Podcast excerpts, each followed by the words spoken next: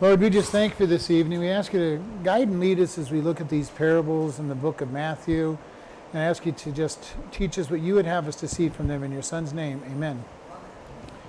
Matthew 13, starting at verse 24. Another parable put he forth unto them, saying, The kingdom of heaven is like unto a man which sowed good seed in his field. But while men slept, his enemy came and sowed tares among the wheat, and went his way. But when the blade was sprung up and brought forth fruit, there then appeared tares also. So the servants of the householder came and said unto him, Sir, did you not sow good seed in your field? From whence then has the have it tares? And he said unto them, An enemy has done this.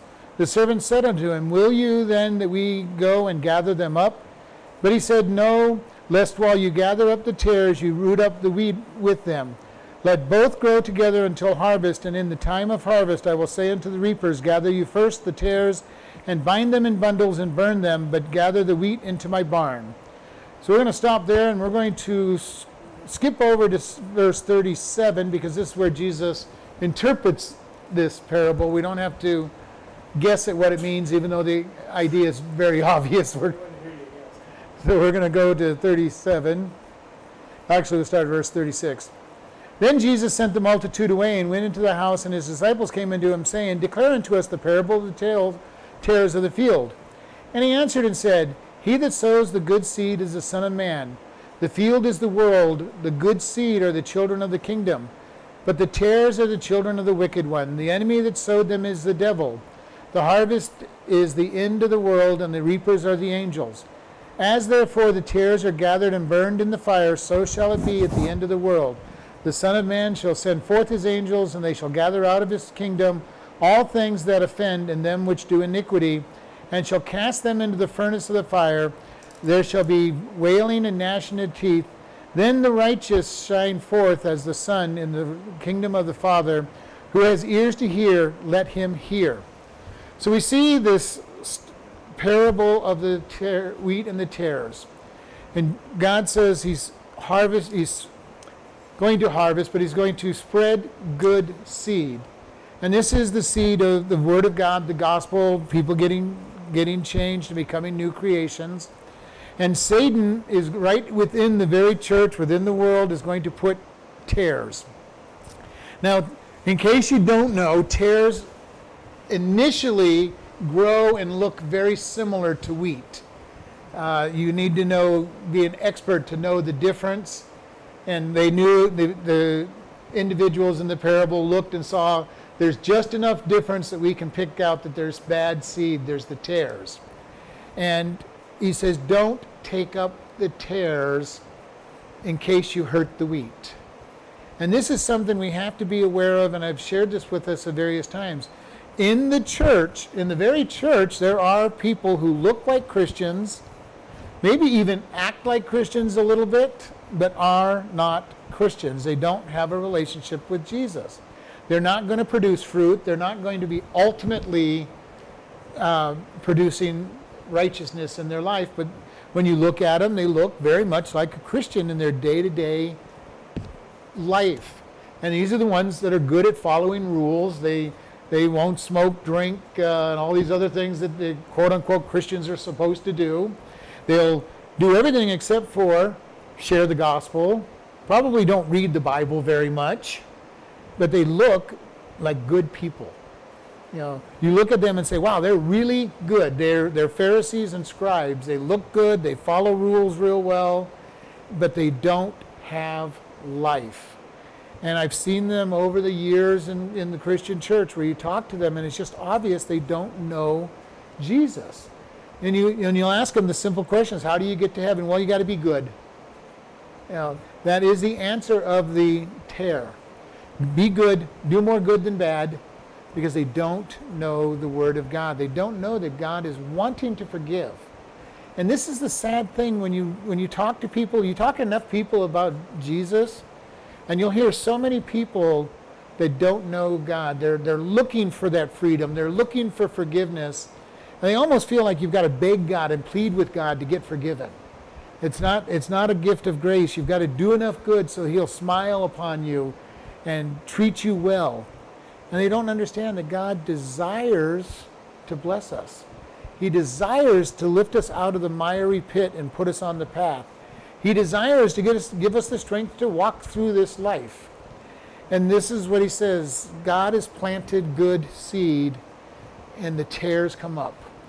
And he's, the angels, you can picture the angels, they're just wanting to clean up this mess.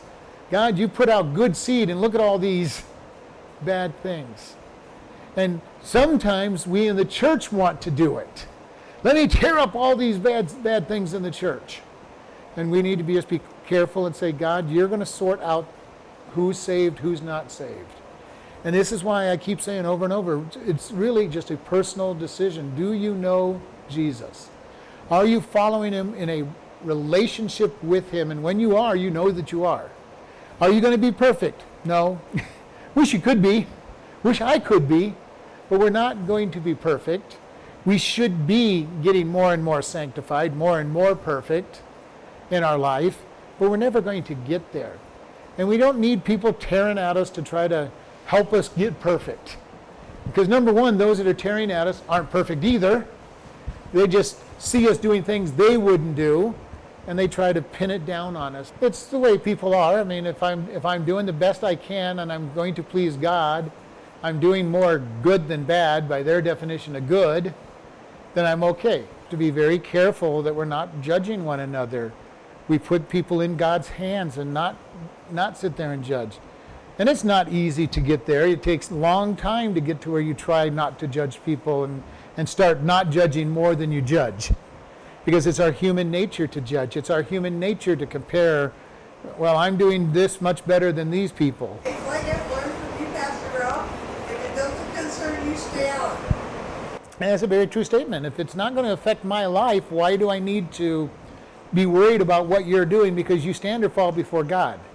He is the ultimate judge. He's the one that's going to judge me. He's the one that's going to judge you, and he's going to judge us by what he has taught. And it's very important that we just let things go. Live and let live, you know, is a good motto to live by. You know, hey, you know, you're not living by my standards. Okay, you know, you're you're going to stand or fall before God. And this is very important. The tares are going to be judging all the time because they're trying to make themselves look good. Well, I don't do this, this, and this, you do. They will never compare themselves to somebody who's doing better than them in, in most areas because they don't want to feel bad. And this is why you'll hear people say, Well, I hope I'm good enough to go to heaven. Well, the bad news for them is God doesn't grade on a curve. He has an absolute standard, and that standard is perfection. And for us, we need to be able to share with people God's standard isn't more good than bad. It's not even 99.9% good, which nobody would ever hit. But 0.1% or 0.0000001% is enough to keep you out of heaven because it's not perfection. And we need to be able to help people understand that point. And that's not easy for some people to understand that it is not anything about our goodness. Our goodness is Isaiah tells us is filthy rags. All our all our righteousness, the best that I can do if I put it in front of God is filthy rags. Now, that doesn't mean it's worthless. It doesn't mean it doesn't have value. It just means, as far as God's impressed, it's filthy rags. It's got, it brings good consequences and keeps us from the bad consequences of not being righteous, but it doesn't please God and get us into heaven. And so we want to keep that in mind when we are tempted to judge people for their righteousness or lack of righteousness. We need to keep in mind that God is the judge and their righteousness isn't going to be worth anything our righteousness isn't worth anything.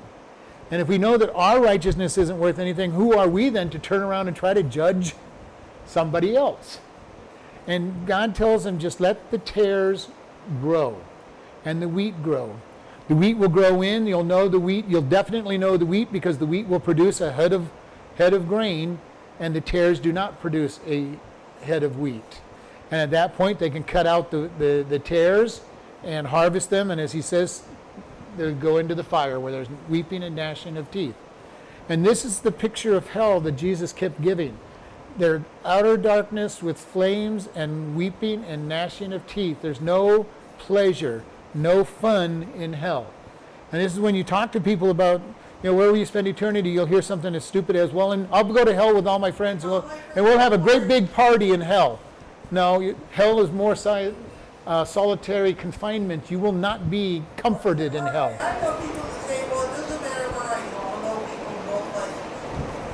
Because they don't understand what that hell is an awful place that has no no pleasure in it and what they're think gambling on is that misery loves comfort you know so I, as long as i'm having friends there i don't care how bad it is because i've got friends who will just be miserable together for eternity you know they don't really th- know how stupid that sounds in the first place but that's what they're thinking we'll just be miserable together for you know but they don't think about it's eternal hell is eternal. Oh yeah, you're going to have the, the non-Christians out uh, everywhere you go, but the big point of this is that the, the wheat and the tares will grow together and not be distinguished until the judgment. Do you think in the world there's more, there's more tares More tares. Jesus said, Many in that day will say, Lord, Lord, didn't I? And they give you all these really godly things. I fed the poor. I, I gave to the gave to the widows. I, I visited them in jail. I, you know, I fed the fed the hungry. And Jesus will say, "Depart from you know." Even they say to cast out demons, and Jesus says, "Depart from me. I never knew you," because it was all in their own strength, their own righteousness that they were doing this for. So yes, there's definitely more. Many are called, but few are chosen. There's all kinds of scriptures that talk about few. And the remnant is always the remnant. All through the scriptures, those who follow God are always in the minority. When Moses leads the people out of Israel, there's a minority of people that are truly following God, and a number of them that are just obeying because it's obeying, and then there's some that are just outright disobedient. And through history, we see ebbs and flows where there might be a few more righteous because of a revival, but never really a big majority. Even even in America during the great the Great Awakenings, there were a lot of Christians, but never the majority of the population became Christian. It might have gotten up to 30 or 40 percent, but never all the way to the majority. The thing that we always have to remember: for by grace are you saved through faith, not of works, lest any man should boast. Everything about our salvation is grace. Everything about my works that I do for Him is motivated by Him, and He is the one that gives me the strength to do them if they're worth anything, and that's by grace. If I'm if I am doing them in my own strength, the flesh does not profit anything, and it's good works in the flesh which God looks at and says it's not worth anything. So this is where it comes down to yes, I choose to follow him to the best of my ability, but it's him that does the work in me. And this is why many people who are very high up, that are very visible in Christianity, and seem to be doing lots of great things, much of what they do is unrighteous works of the flesh that is going to burn up because they do it in the flesh. And a lot of pastors have this problem because there's days when I come and I'm not ready to to speak in the in the spirit, but I am paid to speak, so I must speak. And I know the difference when I when that's true. Because I know that it's me speaking and not God speaking through me. And this is something we have to be careful of. Are we doing something just because we have to do something or or we feel we have to do something? Or are we being led by the Spirit to do it? Sometimes we open our mouth and God fills it in a mighty way. And I've had that many times where God, I just don't, I'm not ready for this. I need you to fill my mouth. And He fills my mouth. When I'm witnessing, oftentimes this will be what happens. I don't know what to say, and God just flows the words out. And we, we can start with scripts, we can have ideas on what we want to do, we can have plans on what we want to do, but ultimately it has to be God who pours out of us. And this is going to be very critical for us to always remember what is He leading to do? Not, I'm out here witnessing God because you told me to, but be ready. And that's a good start. But give, don't get me wrong, it's a good start to go out and, and open your mouth. To, to say, God, I'm going to share with gospel with some people. But let Him feed, you know, fill your mouth and, and lead you. Go when you're teaching, the same thing. When a teacher goes in, they have spent a lot of time studying if they're worth their salt. And they know pretty much what they think they got they want God to say, where God they feel God's leading. But and then they open their mouth and God should be ready to take over and lead them in another direction altogether sometimes. But it's just opening up. and saying, God, I want to be your child and I want to let you grow.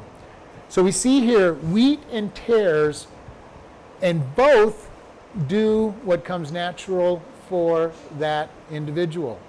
The world will do what comes natural to the flesh, and that is going to be against God is in our nature. The wheat is what we become when God changes us and gives us a new creation in our heart.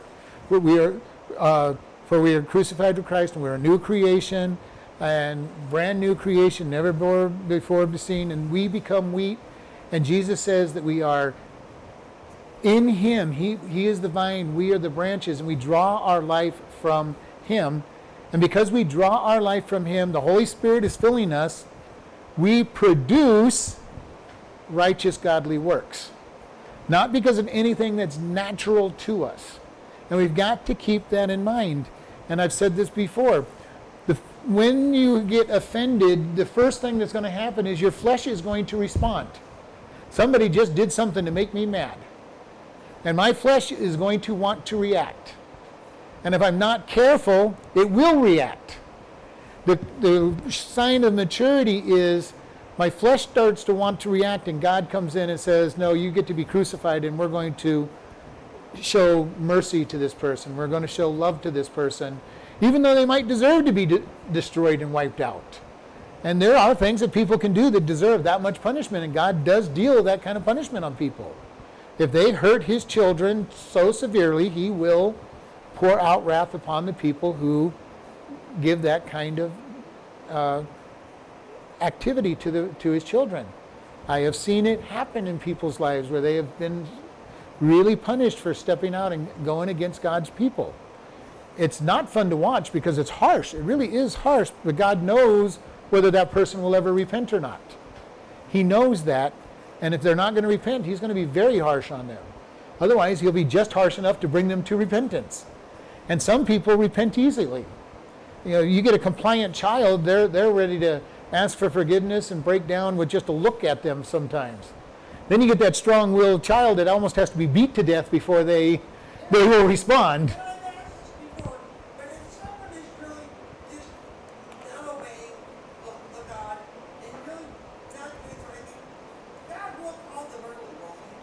If they are saved, he will call them home early if they are that disobedient.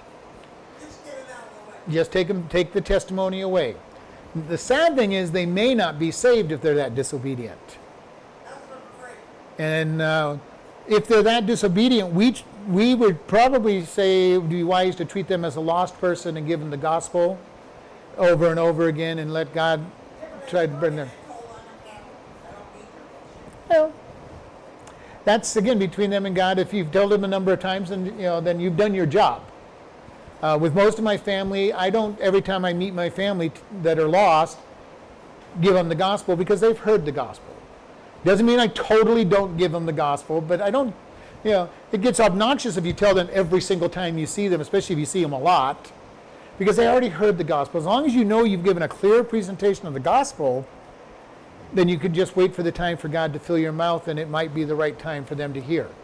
And as I've said before, the family is the hardest one you'll ever have to reach because they know you.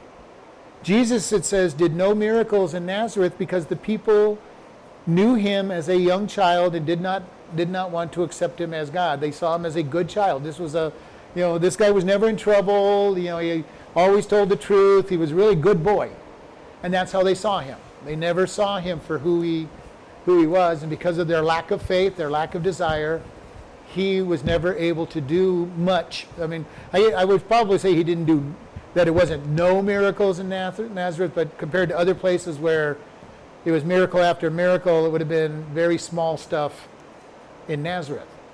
But outside of Nazareth, they started seeing him for who he was. And you're always going to have that trouble when you see your family because they're going to remember the little kid who, who misbehaved. They're going to remember the, the person who told lies to get out of trouble. They're going to remember the person who's had some highs and lows in their, in their life. And they get the excited times and then the times that fell away. They're going to remember all of this, which makes it very hard to reach family. Now, after a long enough period of time and they see enough change in your life that they go, oh, This isn't one of those things where it's for a year or two and they and they stop doing it. They might listen. But even with most family members, it's not going to happen. It's just not going to happen. It can, so it's you know keep sharing the gospel once in a while, but be aware that you're probably not going to be the one that saves you know leads the leads your family members to the Lord. It's going to be hard enough leading your friends to the Lord. They're going to be a little more receptive because they're supposed to like you. You know, if they're your friends, they're supposed to like you, so they're going to be a little more receptive to to your changed life and your message. Now, if your if your friendship was based upon going drinking and drugging and picking up picking up uh, uh, guys or girls depending on your sex, and, and you stop doing that, and this is usually what happens to a Christian in the first place. When they first get saved and they start sharing the gospel with people, is the greatest chance they're going to have of winning a lot of their friends to Christ because they're excited and they're telling. Before long, those friends no longer hang out with you because they know that you're, even if you stop telling them about Jesus, they know you're not there to do all the things that you used to do with them.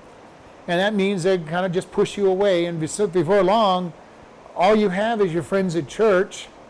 And because all the rest of them are going, well, now you're, you're, you're too different. You don't want to go out drinking. We want to go drinking. You don't want to go out doing drugs. You, we don't, you know, you don't want to go pick up pick up uh, people. We don't want to, you know, we don't want to be with you. You know, you're just no fun. You don't, you don't curse and swear like you used to. You, uh, if we get into trouble, you're going to tell the truth, and we don't want to be around you.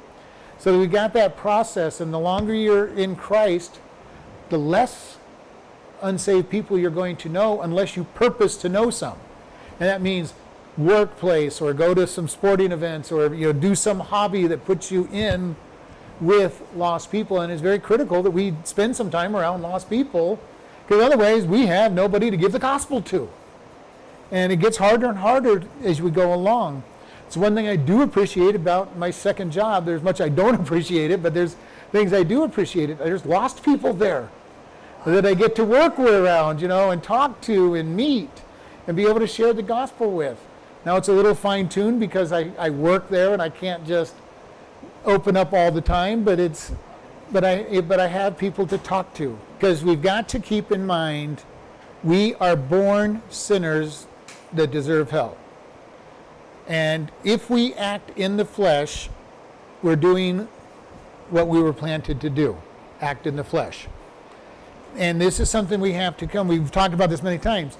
This this lust of the flesh, the lust of the eyes, and the pride of life. Those are in us we are going to be awful, terrible sinners automatically. Satan doesn't have to do a thing to get us to sin. Now, he and the demons are often involved to put you in places where you're going to see the things that draw the lust of the eyes. You're going to see the things that bring into the pride of life. You know, and he can draw us into it, but he does not have to be there at all for us to sin we can do it all on our own with no problem whatsoever. That is what we're told we all have from our sin nature. And this is why I keep saying all the time I'm never surprised when a lost person does something wrong. Because that is who they are in the flesh. On the second side of it, I'm never surprised when a Christian does something wrong because if their flesh isn't crucified, that's exactly who they are the lust of the flesh, the lust of the, the, the lust of the eyes, and the pride of life. If our sin is. Now, I'm more sad when a Christian does something wrong because I know they have the power in them not to. I'm really sad when I do something wrong in that nature because I know that it's not who we're supposed to be. But with the power of God, we can live a crucified life that is victorious but in our flesh, we will do the wrong things. Then Satan comes along and just helps us out a little bit. It's not a surprise to him. He knows what we're, he knows everything that we're going to do, good and bad. That he knows the times we're going to do quote unquote good in the flesh and let him do the work. He knows all of that. It, it doesn't surprise him and we've said this before god's you'll never hear god said well i didn't expect that or i didn't know that was going to happen that's not in his vocabulary because he knows the beginning from the end and everything in between so that we cannot have him just say, "Wow, I'm surprised. I didn't I didn't know that person was going to act that way." He already knows. He's already got the plan to fix anything that we have, that we would do wrong that will hurt the chances of somebody getting saved. He's already got somebody else out there to to be ready to talk to them and help be able to bring them to conviction. Not necessarily get them saved, but bring them to the point of I need a savior. And this is what's going to happen over and over again. Now, Satan does have an impact with us. I mean, he can put just that right image in front of us that will tempt us, whatever that image might be, whether it's a, a, the sin of alcohol or drugs or, or gluttony or lust or lying or covetousness, whatever it might be.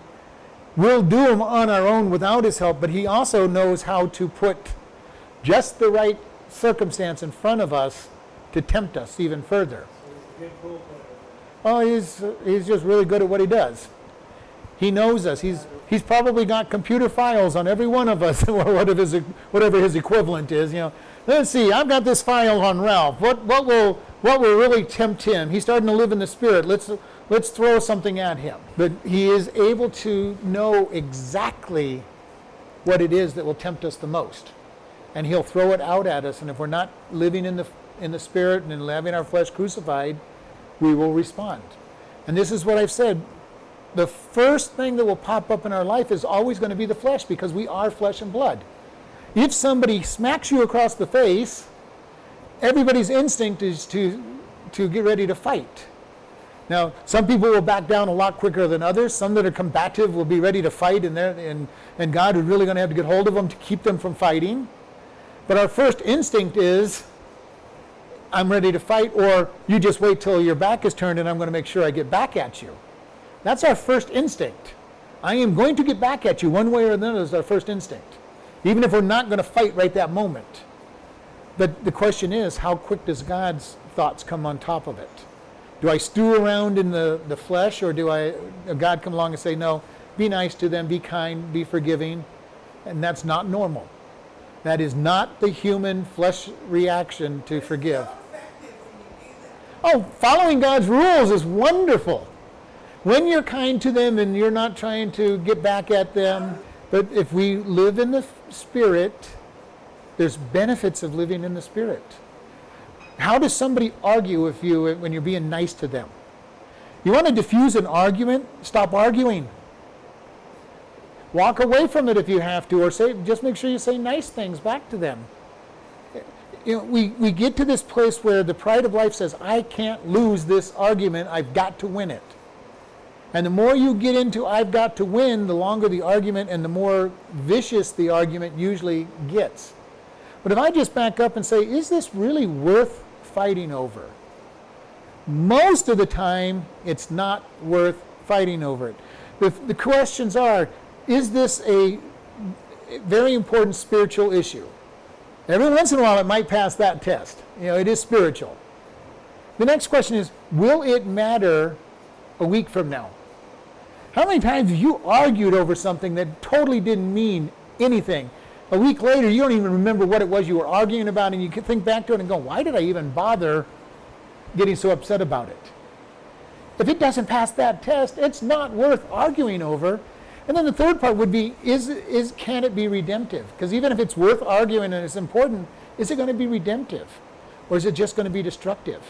Will it lead to a godly outcome? Possibly.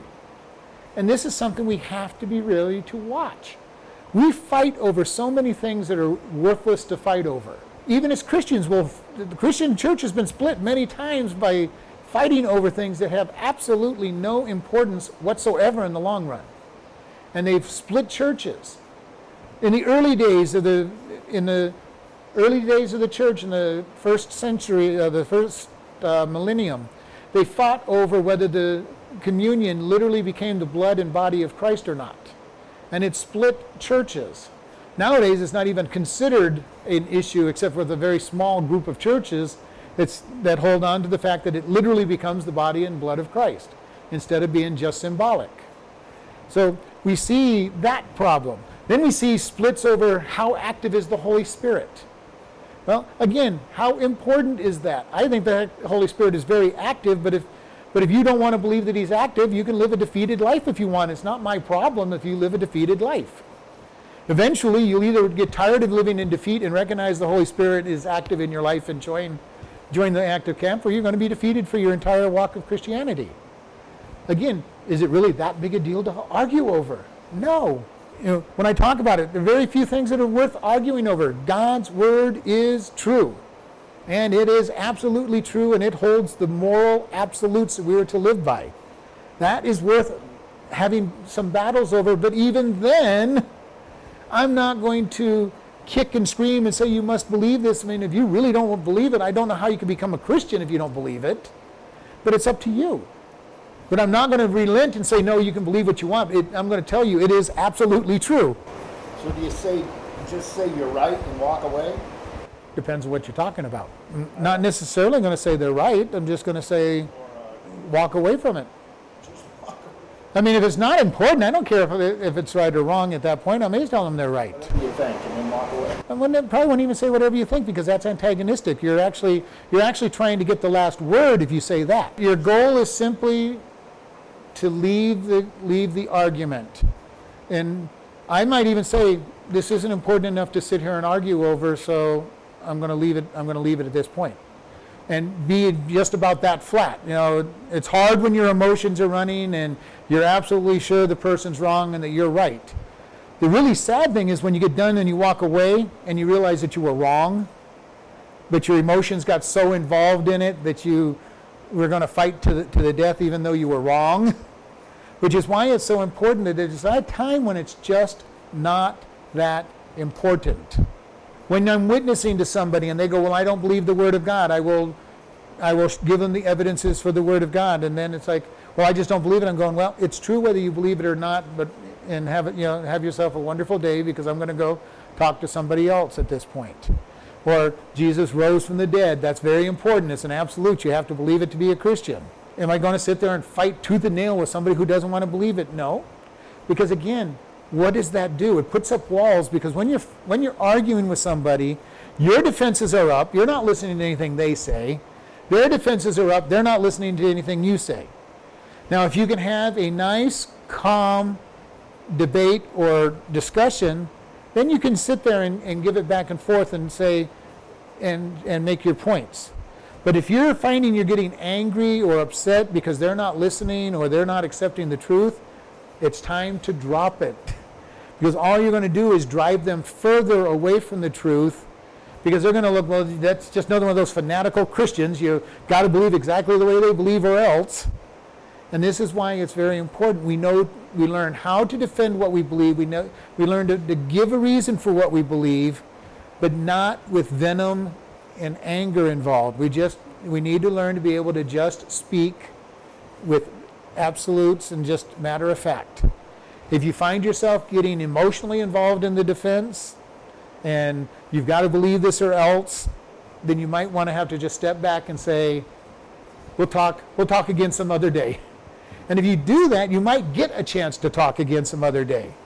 But if you keep coming at them in your in your persistence and and and defensive positions and everything or aggressive attacking, you're probably never going to get to talk to them again. We want to be very careful because there is black and white. And the world likes shades of gray. The world likes to have shades of gray. You know, it isn't right or wrong, it's just not as bad. And God's standard is, again, we go back to God's standard is perfection. And God's way is this way. And Christians are often accused of being black and white. And the world will say, you got to understand, it's not all, you're not either good or bad. There's all these shades in between. You're right, there's lots of shades of bad in between good, but they're all bad.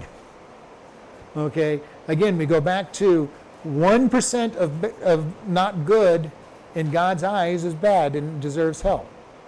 So all these shades of gray that aren't good are black sin that sends you to hell.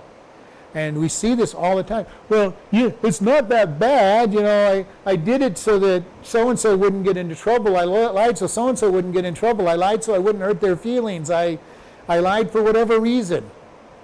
And I'm just not an out and out liar. I just I'm trying to do good with it. And God says, no, it's not the truth. So therefore, it is lying and it is bad. Uh, I was only saying good things when I was gossiping about people. It's probably still not, not an area that you want to deal in because if you're gossiping about good, you'll eventually end up in bad. Build people up, but make sure you're telling the truth. And we see this over and over again. The world lives in a different place. And when we were talking about the Truth Project, God has one set of truth, Satan has hundreds of lies for each truth of God.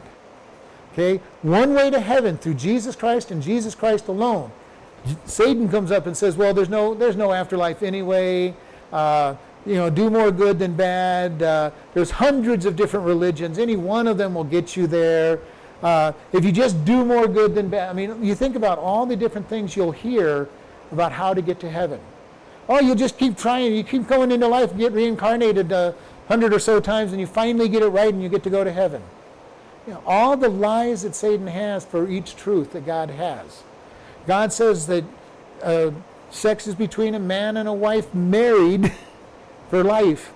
Satan has all kinds of lies that, you know, do it with anybody you want, anytime you want, anything you want. Uh, you know, doesn't matter. Mono- monogamy is overrated. You know, all the things that he teaches that Satan gives out there, and it's over and over. Anything that God has a truth in, Satan has multitude of lies.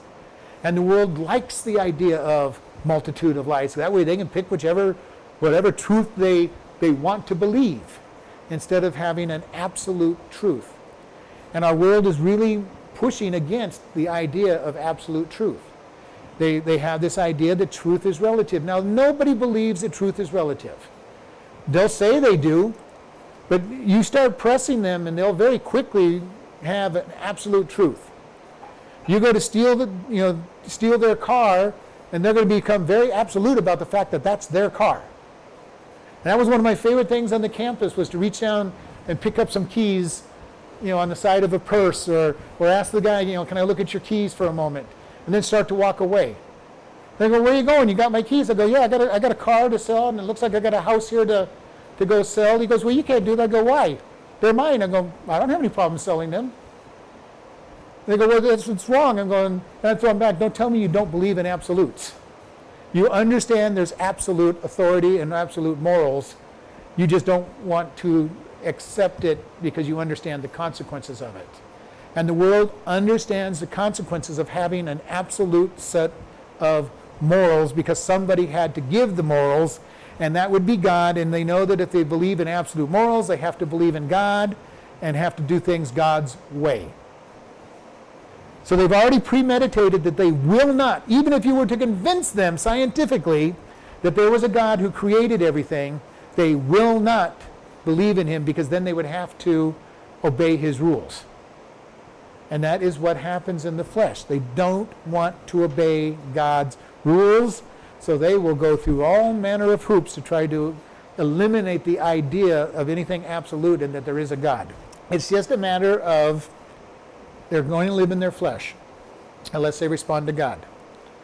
And it takes God drawing them to Him, and then they have to be willing to listen to that drawing. And then somebody has to open their mouth at the right time to give them the gospel. But if they're not going to believe it, they're not going to believe it. It's just really that simple. There are many, many millions of people that are not, and maybe even billions, that are not going to believe God's word. Because there's always a minor- minority. We see it, again, we go back to, we saw it in the Exodus, we saw it through the kings, There, you know, it ebb and flow. We've seen it all through Christian days where there's an ebb and flow of, of high and low, but never the majority. Because the majority of the people are not going to give up their life and turn it over to God. And even in the church, it's sad to say that the majority in most churches are not saved. They haven't given their life over to God. They'll say the right words, they'll speak the right words, they'll they'll come to church every Sunday and and look good and, and sing the songs and and tell you about how how much they love God and but it all comes down to trying to follow rules, and it's not a relationship.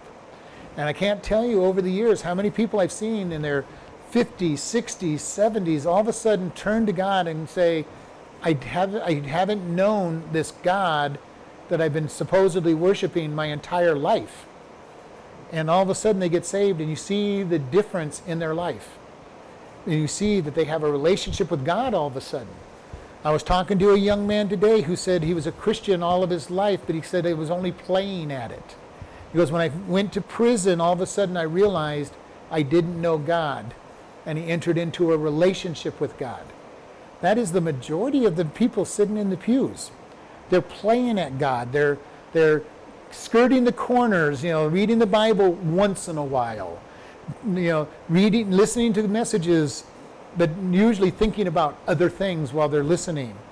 They're, how can I be good enough to please this God and stay out of trouble, but not necessarily know that it is religion, you know, that it's not religion. And religion is a bunch of rules that you follow to please God, and it's a relationship with God. A true Christianity is a relationship with God the Father and Jesus and the Holy Spirit. And that is what changes us. That's what pours out of us when we're in that relationship. And, and He's the one that keeps the flesh crucified and pours out His Spirit. He's the one that changes who we are. And as we grow and we become more like Him and we find ourselves doing the loving thing more often, we find ourselves becoming more forgiving. We find ourselves being merciful. When we're ready to do, when we look at that person that we just showed mercy to and love and we go, wow, three years ago I would have torn them limb from limb for doing this. And we say, God, thank you that you're growing me. You're changing me in our relationship. And it's very important. And then we get to be the wheat, showing forth his, his life. And the harvests all the tares. And they're going to be sent, they're going to stand before the white throne judgment and they're going to be sent to hell because they rejected Christ and they'll be sent to hell. And then the new heaven and new earth will be created, and we will rule with him in paradise forever. Looking forward to that day. Looking forward to the day when I learn something and I don't forget it. because there's so much I've learned over the years that I have forgotten. And looking forward to the day when he teaches and we learn and we stay focused on what he's learned. We live in paradise. Can't even even imagine what that's going to be like. This world was created as a paradise. Adam and Eve were created to work in paradise. So we don't want to get this idea. Um, how many people picture heaven as floating around on clouds, plucking a harp, and singing praises to God all, all the time? That's got to be the most boring picture of heaven I can even imagine. And it's not biblical. The biblical picture shows business going on and, and, commerce going on and, and things happening, but in a perfect environment, which we can't even fathom what a perfect environment will be like. What will work be like in a perfect environment? You might get a glimpse of it if you ever had a job that you really, truly loved. And I've had a couple of those that I enjoyed them at least for a few years and just enjoyed the work. And I would go to work, you know, there's some jobs that I would have gone to just because I loved doing them enough. Being a pastor is one of those things. I would do it just because. I didn't, even if I wasn't paid, you know, and, I, and God paid my bills and everything, I would do it just because I enjoy doing it. But God says this is what it's going to be. There's going to be a perfect world, a perfect place for us to live. And at the end of days, the harvest will be made. The wheat and the tares will be separated. And there's an old saying, and I've said it before, the, there's two things that will surprise us in heaven those who are there and those who aren't there. Because there's going to be people that get to heaven and we're going to go, How in the world did you get there, Grace? Then there's going to be people we're going to be looking for because they were so big in the church and the religious scene, and we're going to go, Where's so and so? Jesus will say, I never knew them. And we're going to go, those would be the two things we're going to, because it's all based on grace. And even in our own thinking, we start thinking about something about works. Well, this person's going to have to be in heaven. Look at all the teaching they do and all the good works they do. They've got to be going to heaven. And Jesus says, No, it's all by grace they know me or they don't know me. And we just look by what we can see. And we need to be very careful about what do we see? How do we how do we react to it because he is going to respond to those who know him. All right, let's go back to uh, verse 31. Another parable put he forth unto them, saying, The kingdom of heaven is like a grain of mustard seed, which a man took and sowed in his field, which indeed is the least of all seeds, but when it is grown, it is the greatest among herbs, and becomes a tree, so that the birds of the air come and lodge in the branches thereof. Now, this is kind of an interesting thing when you think about it. The mustard seed is a very tiny seed. Really, it is very small. And he says it's planted, and in this case, he says a huge tree. Now, I have never seen a mustard tree. Now, I have seen some very large mustard bushes, but I don't think I've ever seen a mustard tree. Now, they may get that big, but I think he's using this as an example of how beyond reason this is. And he says, The birds of the air dwell in its branches. And this is kind of an interesting thing because normally birds in the scripture represent bad and demonic activity. So it's kind of an interesting thing, and he doesn't describe, he doesn't explain this, this parable. He just says, Your faith, you know, your, it's like heaven, the kingdom of heaven is like the mustard seed growing up into a huge, huge tree and creating shade.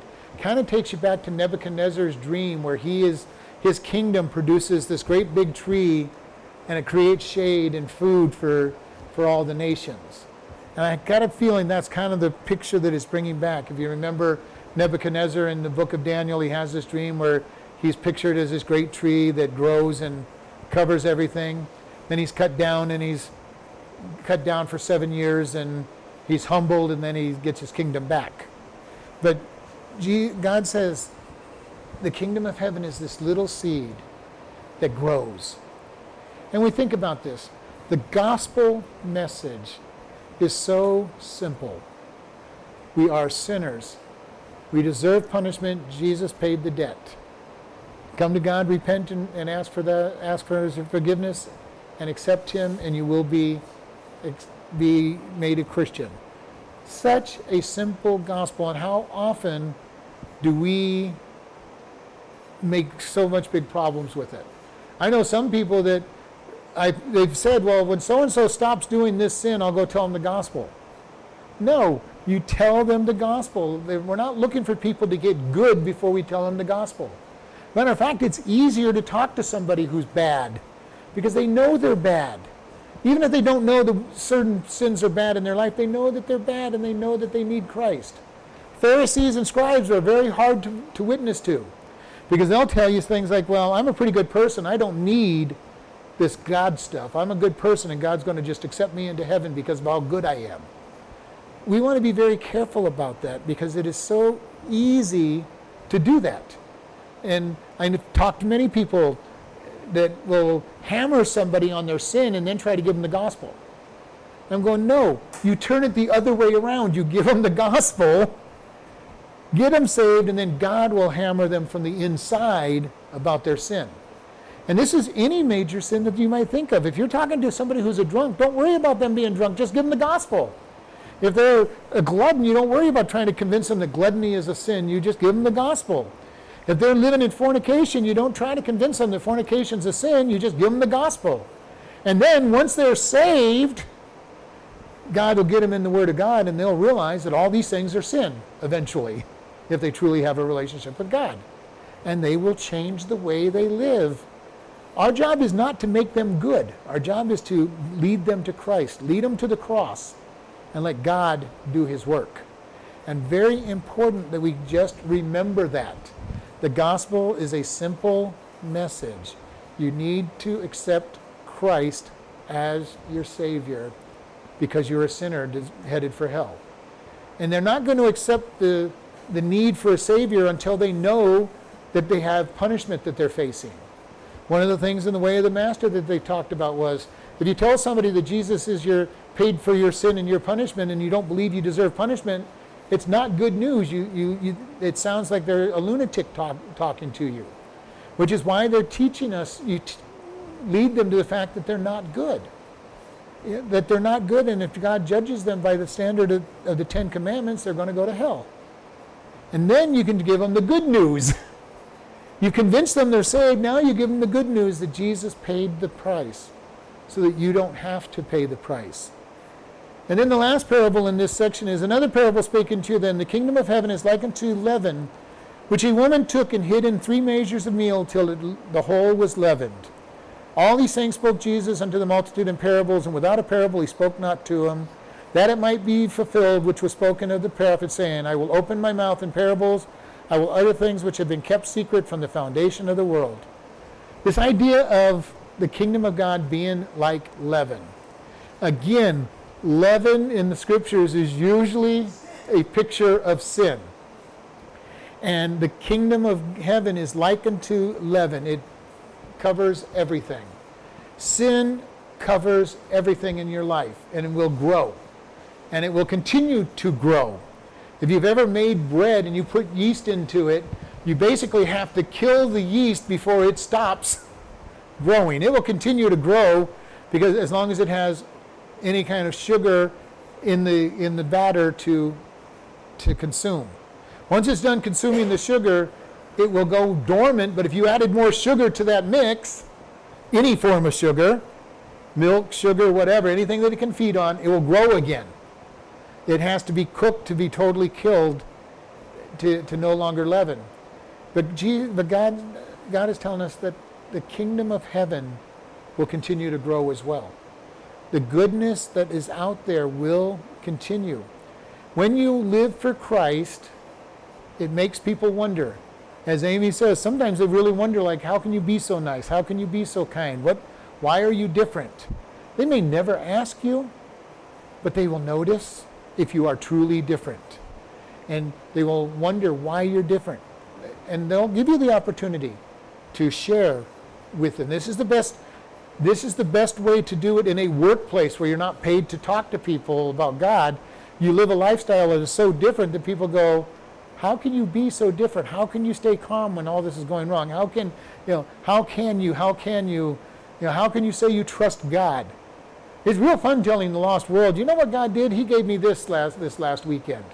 And they'll look at you like you're nuts, but you keep doing it and they'll really go, this guy really believes that there's a God meeting his needs and they'll eventually ask you a little bit about it. And by using those kind of entrances to open it, you may even open up conversation. Do you really believe there's a God like, oh yeah, let me, if you really, if you have time and you want to, I'll tell you all about the God who is a personal God that wants to know you. And you leave it in their ballpark to say yes or no. But we keep going at this. We keep saying it's going to grow. God's kingdom is going to grow and get bigger because we bring him in. We bring him into every situation that we are in. Have you ever had somebody get mad at you just because you walked through the door, you didn't even say anything about God, and they go, quit talking about God? I haven't said anything yet. You bring God into the middle of the situation, and they just know that God is there. And it's very interesting to watch the lost world react to God's Spirit. And it's all this idea that He is there. God is powerful, and He is powerful enough to make His presence known. And His presence will convict people. Whether you say a word or not, it will convict people. But sometimes we should and must speak some words because words are how they're going to get saved. All right, let's go ahead and close in prayer. And Lord, we just thank you for this day. We thank you for the opportunity we have to come before you. Help us to see that you want us to live in the way that you want us to live. Help us accept you crucifying our flesh and living through us, that we will be examples. And help those who don't know you choose to come to you. In your Son's name, amen.